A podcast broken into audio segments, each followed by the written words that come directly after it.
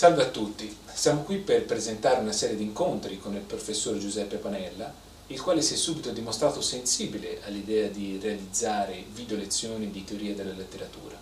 Oltre a brevi di storia, il professor Panella ci illustrerà quelle che sono le dinamiche interne sottese ai vari generi letterari, romanzo, poesia, saggio. Questa prima serie di incontri verterà su temi quali come nasce il romanzo, romanzo e romance, e il romanzo come forma di conoscenza. Buona visione.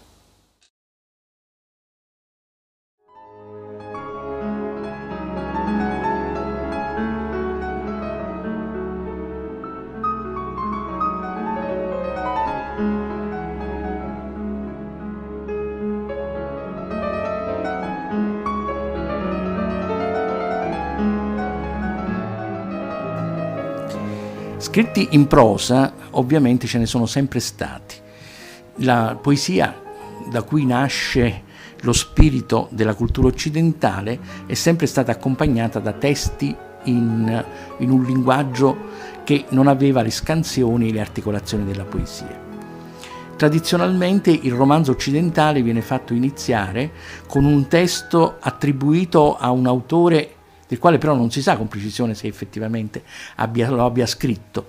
ed è il satiricon attribuito tradizionalmente, ripeto, a Petronio Arbitro. Petronio Arbitro perché Arbiter Elegantiarum, consigliere di,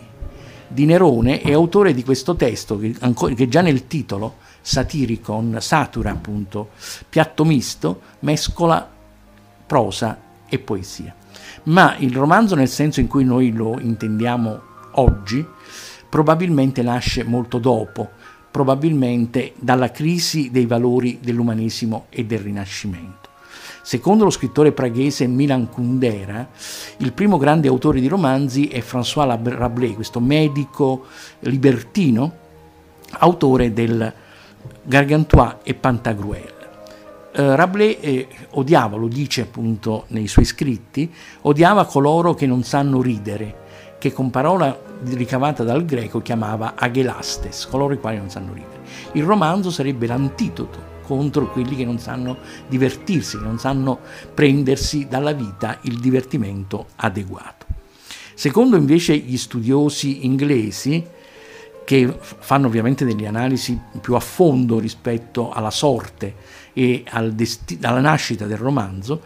il romanzo nascerebbe da una serie di biografie non ufficiali ricavate dalle vite di appartenenti alle classi subalterne, in particolare criminali, che attendevano nel carcere londinese di Newgate che si compisse il loro destino, cioè che salissero sul patibolo. Si tratta di biografie immaginarie che però venivano considerate addirittura attribuite a interviste vere e proprie che venivano rilasciate nei giorni precedenti l'esecuzione capitale. L'indubbio maestro di questo genere letterario è quello che un giornalista, un pamphlet, all'epoca un grande autore di pamphlet, che è Daniel Defoe che esordisce con una serie di storie di, di, detenuti nel carcere di Newgate che raccontano come sono diventati criminali, che dalla miseria, dalle condizioni eh, penose della loro infanzia o della loro giovinezza sono poi arrivate a un destino criminale. Spinto dal successo di queste biografie immaginarie, Defoe scriverà poi i suoi capolavori, quelli per i quali oggi è ricordato, primo fra tutti il Robinson Crusoe, che è appunto una storia straordinaria. Infatti nel so, il, titolo vero dell'opera è Storia straordinaria di Robinson Crusoe le sue avventure, di come naufragò, eccetera, eccetera, che si ispirava alle vicende reali di un vero naufrago, Alexander Serkik, che era sopravvissuto grazie al proprio ingegno in un'isola dell'Atlantico dove era riuscito ad arrivare dopo il naufragio della propria nave e che lì aveva ricostruito in piccolo le condizioni di vita della, dell'Occidente, dell'Europa. Ma tutti i personaggi che eh, fanno da titolo alle grandi opere di Defoe, Robinson Crusoe, Moll Flanders, il capitano Jack, il colonnello Singleton, raccontano la loro vita come vita esemplare, nel senso che servono come indicazione realistica su come comportarsi nella vita, soprattutto su come non comportarsi nella vita.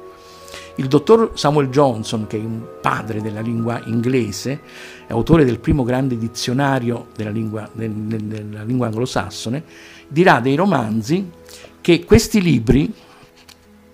sono scritti per lo più per i giovani, gli ignoranti e i fannulloni, ai quali servono come lezioni di condotta e istruzioni per la vita. I romanzi quindi servono a orientarsi nel mondo, a comportarsi in maniera corretta e anche imparare le buone maniere, quello che serve per avere uno spazio all'interno della vita. Non a caso questi romanzi, soprattutto le storie di Defoe, ma anche quelle dell'altro grande padre del romanzo inglese, Samuel Richardson, erano molto amati non tanto dal pubblico più eh, appartenenti alle classi elevate, al pubblico più alto, più colto, ma alle, loro, a quelli che invece costituivano loro, loro, i loro domestici, i, i loro servitori. Erano molto amati questi romanzi, sia dai camerieri che dai commessi, ad esempio, dei negozi, che spendevano parte del loro salario per comprare questi libri e si nutrivano di queste avventure immaginarie ma non troppo perché erano collocati in un contesto realistico che a loro riusciva più familiare. In un libro sul quale occorrerà ritornare, Le origini del, del romanzo, le origini del romanzo borghese recita il titolo italiano di uno storico influente della letteratura inglese, Jan Watt, è riportata la lamentela di un eh, padrone di casa, di un, di un, signore, che si lamentava dell'eccessivo consumo di candele da parte dei suoi valletti, che in effetti consumavano parte della notte invece che a dormire a leggere queste, questi romanzi, queste opere letterarie, le quali venivano prodotte in gran copia e in formato piccolo proprio perché fosse possibile eh, acquistarle a un prezzo abbordabile. Si viveva in un'epoca, dice Watt, in cui ubriacarsi di gin costava meno che comprare un romanzo, di conseguenza il costo doveva essere contenuto. Questo spiega anche il formato ridotto dei volumi e il fatto che queste opere vengono oggi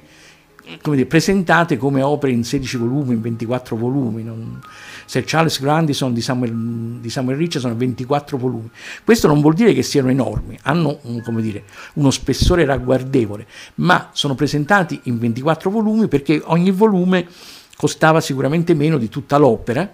e però questi autori erano bravi perché riuscivano a riassumere le puntate precedenti non tanto con una un testo a parte, ma collocando il riassunto delle vicende avvenute prima all'interno del testo successivo. Quindi ognuno di questi libri conteneva sì lo sviluppo in avanti della storia, ma anche dei siparietti o dei dialoghi o delle riflessioni in cui il volume precedente veniva riassunto di modo che eh, chi lo comprava non dovesse andare necessariamente a rileggere quello che aveva già scritto.